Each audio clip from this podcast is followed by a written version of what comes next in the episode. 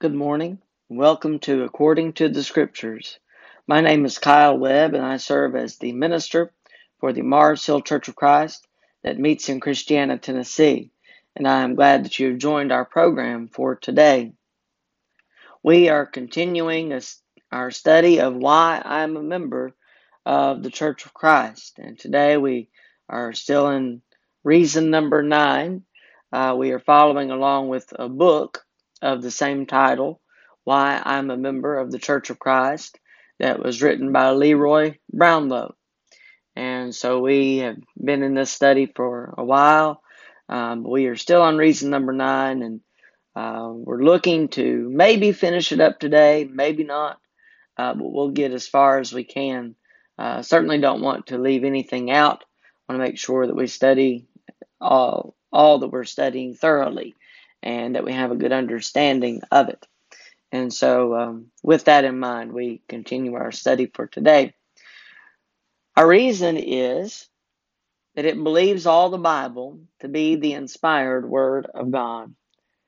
One of the reasons that I am a member of the Church of Christ is that it believes all the Bible to be the inspired Word of God. Now, there are many religions, and, and especially Christian religions that claim to, to believe this very thing that the Bible is the inspired Word of God. However, when they do things that are contrary to what the Bible says, it's hard to believe such a claim. And so, as we are in this study, we are looking at the reasons that we follow only the Bible. Um, if you have attended a, a congregation of the churches of Christ, uh, if you have worshiped with them, if you have worked with them, then you know that we don't believe. We don't believe in using other creeds and other writings and things of that nature. We follow only the Bible, and for very good reason. The Bible is the inspired Word of God. We are told in the Bible that that it thoroughly equips us. Second Timothy chapter three verses 16 and 17. Uh, it gives us everything that we need as far as Christianity is concerned. We have to understand that we are not serving self and we are not serving others. What we are doing is serving God. And if we are going to serve God to the best of our ability, then that means that we follow only the things that He has taught us, only the things that He has given us to follow to believe, to practice. Uh, we make sure that we're following only the Bible. And so that's where we are in our study um, for right now, for today. Before we begin our lesson, though, let's bow in a word of prayer. Our holy and righteous Heavenly Father, we do thank you for the blessings that you have given to us, and we thank you for this day. We thank you for our time together, and we thank you for your word. We pray, Father, that you would continue to be with us, that you would continue to bless us and care for us as you have. We pray that you would especially bless us in our studies. May we grow in our understanding of your word and what you want us to do, and may we apply ourselves properly. Help us to be the Christians that we need to be. Help us to be the church that we need to be. And we pray, Father, that we would only do your will, not ours, not others, but your will alone. And we are thankful for your Son, for the sacrifice that was made for us, the sacrifice of blood that was made on our behalf. And we know that through the shedding of his blood, we are cleansed from our sins. If we are obedient to you, if we are faithful, and we pray, Father, that you would help us to be faithful Christians. Help us to set a good example for the world Help us to lead lost souls to you. We are thankful for our time together. We pray that you would bless us always. And it is through Jesus that we humbly pray. Amen. The Bible, the Bible, the Church of Christ believes all the Bible to be the inspired Word of God. Now, we have been looking at, first of all, reasons for believing the Bible, and uh, one of the reasons is that we believe the apostles to be credible witnesses. Uh, we believe them to be witnesses of, of Christ's life, of his teachings, and and they were commissioned to share with us what he had taught them, to share with us the things that we need to know, the things that we need to do in order to be the church that God wants us to be. This is Christ's church. He promised to establish it, and it is upon faith in Christ that the church is established. Matthew 16. We understand that and we believe the apostles to be credible witnesses. So, as they wrote in their letters, uh, as we have recorded in the book of Acts and their teachings, we know what was done to establish the church based on what Christ had taught them and what the, the Holy Spirit revealed to them. That's what the church was established upon. And so we can be a part of that church today because of the apostles, because of what they did, and because of what they taught. We can follow that today. We can know what the Bible says, and we can faithfully, by faith, we can do those things that they have shared with us. But we do believe the apostles to be credible witnesses. We believe the writers of the Bible to be inspired of God to write what they wrote. Um, we look at 2 Timothy 3, verses 16 and 17. All scripture is given by inspiration of God and is profitable for doctrine, for reproof, for correction, for instruction in righteousness, that the man of God may be complete, thoroughly equipped for every good work. And we're also told in 2 Peter chapter 1 and in particularly what is said in verse 21 prophecy never came by the will of men, by the will of man, but holy men of God spoke as they were moved by the Spirit. The things that have been shared with us, the prophecies, the, the writings, they're not given by private interpretation, as according to verse 20. But these things, they were given by the Holy Spirit to give to us. They were inspired to write and to teach as they did. And we believe that to be true. We believe that the Bible is authoritative in its expression, that when there is a, a thus saith the Lord, we are to believe that. We are to believe that God said it. If it is said by an inspired writer, there are a couple of times in Scripture uh, that we find that there is a thus saith the Lord given by a false prophet. We have to be careful. We have to, to interpret the context of the scriptures. But we can believe in thus saith the Lord. The Bible is not biased. It does not hold back any information from us. It does not hold back any of the shortcomings of its so called heroes, such as Noah and David they were sinful men, and we have those things recorded. Peter, there were times where Peter made mistakes, and yet he went on to preach the first gospel sermon. And we see that he continued to grow throughout his life, and it's an example for us. Uh, was there ever a time where Peter was just perfect in everything that he did? No, there wasn't. And there's not going to be a time where we are perfect either. But we do believe that that we can be the same in that regard that we make mistakes but we can also overcome those mistakes and even jesus the, the greatest hero of the bible dies that's a recap of, of the things that we have talked about thus far we have begun a discussion of the fulfillment of prophecies. We have been looking at prophecies that were fulfilled. Some things that we find in the Old Testament that have come into the New, that we find revealed to us in the Old Testament, and they actually happened in the New.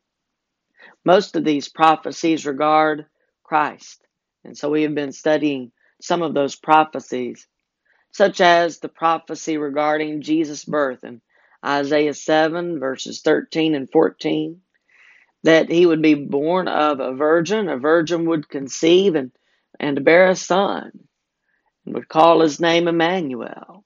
That's exactly what happened as we read in Luke 1, verses 26 through 35. Uh, Mary was betrothed to Joseph, but they were not yet fully married. Uh, now, in the Bible times, uh, the engagement period that we would think of was a little bit different in that, that she was already thought to be his wife. Yet they had not come together, they had not consummated their marriage, and yet she was with child. She was a virgin. And this could only happen by the power of God, but it did happen. Jesus was born of a virgin, just as it had been prophesied. It was prophesied that Jesus would be born in Bethlehem in Micah chapter 5 and verse 2. That was fulfilled in Matthew 2, verses 1 through 11. There was a census. And so um, we see that that Joseph and Mary they went to Bethlehem and that is where the child was born. They had gone there to be counted and yet it came time for Mary to give birth. And so when she did give birth, we see that it was in Bethlehem.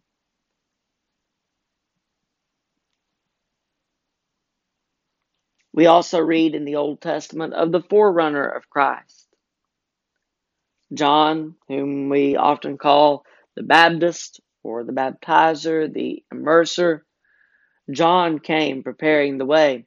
There was to be the voice of one crying in the wilderness, Isaiah 40 and verse 3. Prepare the way of the Lord, make straight in the desert a highway for our God. That came to pass with John's coming. He was a messenger. He was sent to prepare the way for Christ. Malachi 3, verses 1 and 2, also bears reference to this voice of, of one crying in the wilderness to some degree. Uh, it speaks of the messenger that was to come that would prepare the way. And in John chapter 1, verses 22 and 23, and Mark chapter 1, verses 1 through 7, we find the words of these prophecies fulfilled.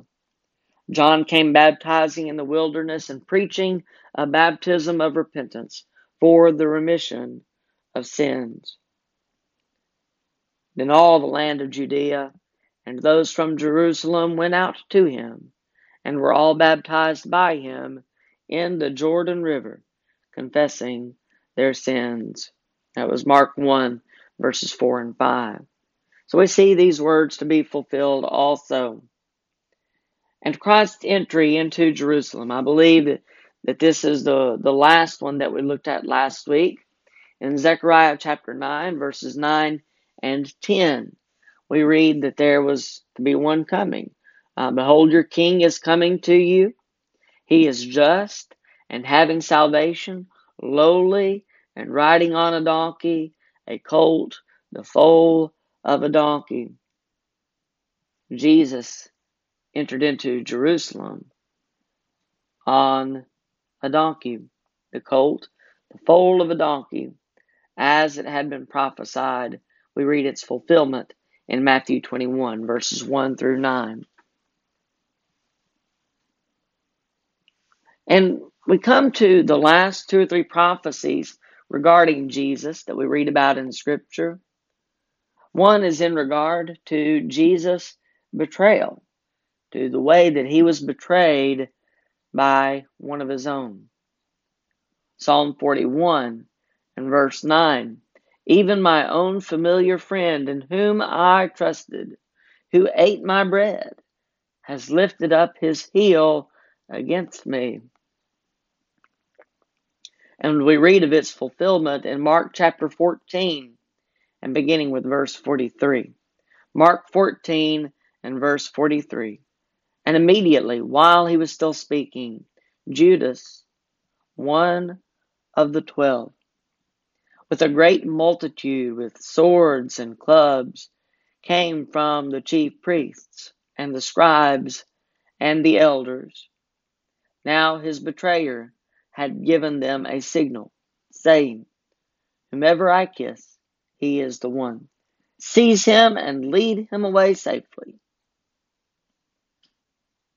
I wonder what Judas thought their intentions were with Jesus. I wonder if because of the wording here, if maybe he thought they they would keep him in prison. I'm not sure exactly what he thought they would do with Jesus. But either way, for 30 pieces of silver, he agreed to betray him. Verse 45 of Mark 14 As soon as he had come, immediately he went up to him and said to him, Rabbi, Rabbi, and kissed him. Then they laid their hands on him and took him. And one of those who stood by drew his sword and struck the servant of the high priest and cut off his ear. And Jesus answered and said to them, Have you come out as against a robber with swords and clubs to take me? I was daily with you in the temple teaching, and you did not seize me. But the scriptures must be fulfilled, and they were.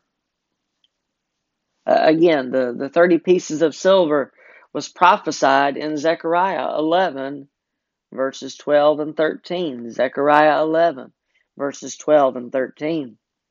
Then I said to them, If it is agreeable to you, give me my wages, and if not, refrain.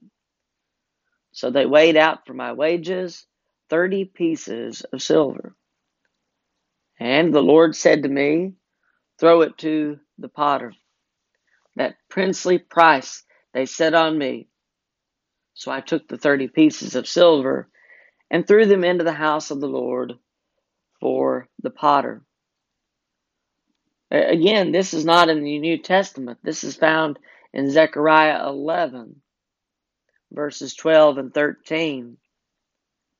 But the very same thing is talked about in Matthew 27 verses 3 through 10. Matthew 27 and beginning with verse 3. Then Judas, his betrayer, seeing that he had been condemned, was remorseful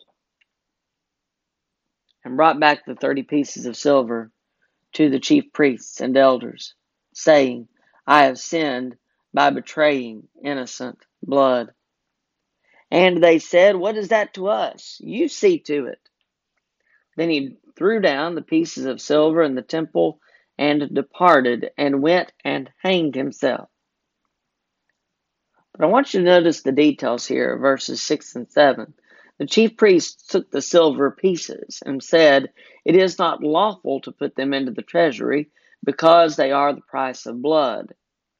And they consulted together and bought with them the potter's field.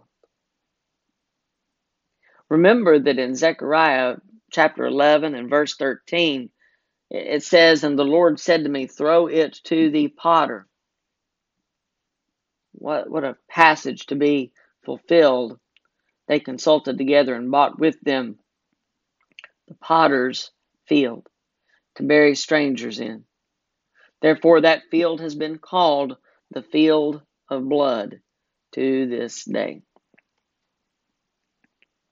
Verse 9 Then was fulfilled what was spoken by Jeremiah the prophet, saying, And they took the thirty pieces of silver, the value of him who was priced, whom they of the children of Israel priced, and gave them for the potter's field, as the Lord directed me. It had been prophesied in Jeremiah also that this was to be, and just the attention to the detail is so telling in that that these things were fulfilled. Jesus would be scourged and mocked.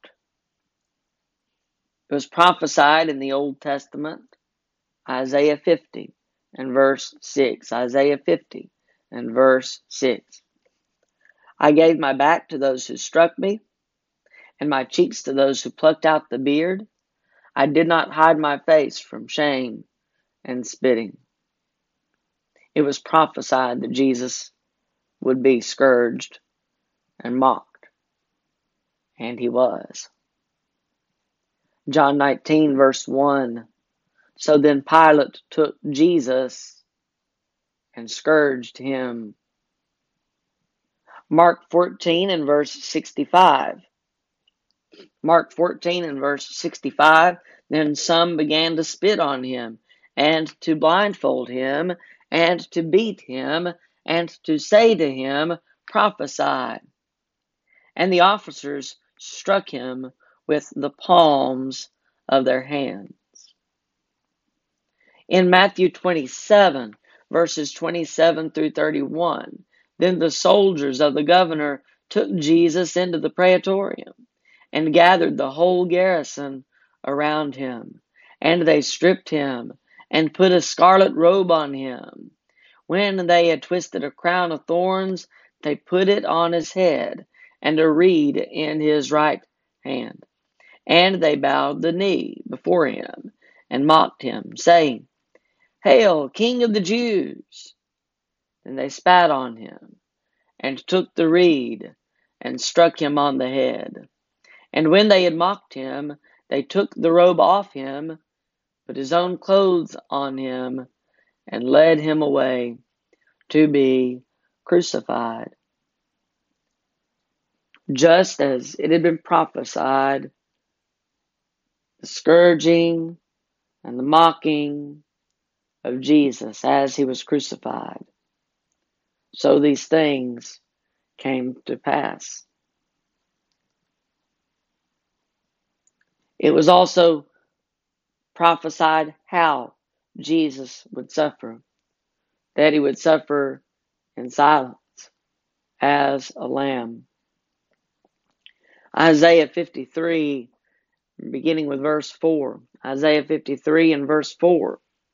Surely he has borne our griefs and carried our sorrows. Yet we esteemed him stricken, smitten by God and afflicted. But he was wounded for our transgressions, he was bruised for our iniquities. The chastisement for our peace was upon him, and by his stripes we are healed. All we like sheep have gone astray. We have turned every one to his own way, and the Lord has laid on him the iniquity of us all. He was oppressed and he was afflicted, yet he opened not his mouth. He was led as a lamb to the slaughter, and as a sheep before its shearers is silent, so he opened not his mouth. It was foretold in Isaiah 53. It came to pass in Mark 15, verses 2 through 5. Mark 15, beginning with verse 2. Then Pilate asked him, Are you the king of the Jews? He answered and said to him, It is as you say. And the chief priests accused him of many things, but he answered nothing. Then Pilate asked him again, saying, Do you answer nothing? See how many things they testify against you. But Jesus still answered nothing, so that Pilate marveled. Jesus said nothing in his own defense, even though the, the witnesses that they brought couldn't even agree with each other. He still said nothing in his own defense. As a sheep before its shearers is silent, so he opened not his mouth.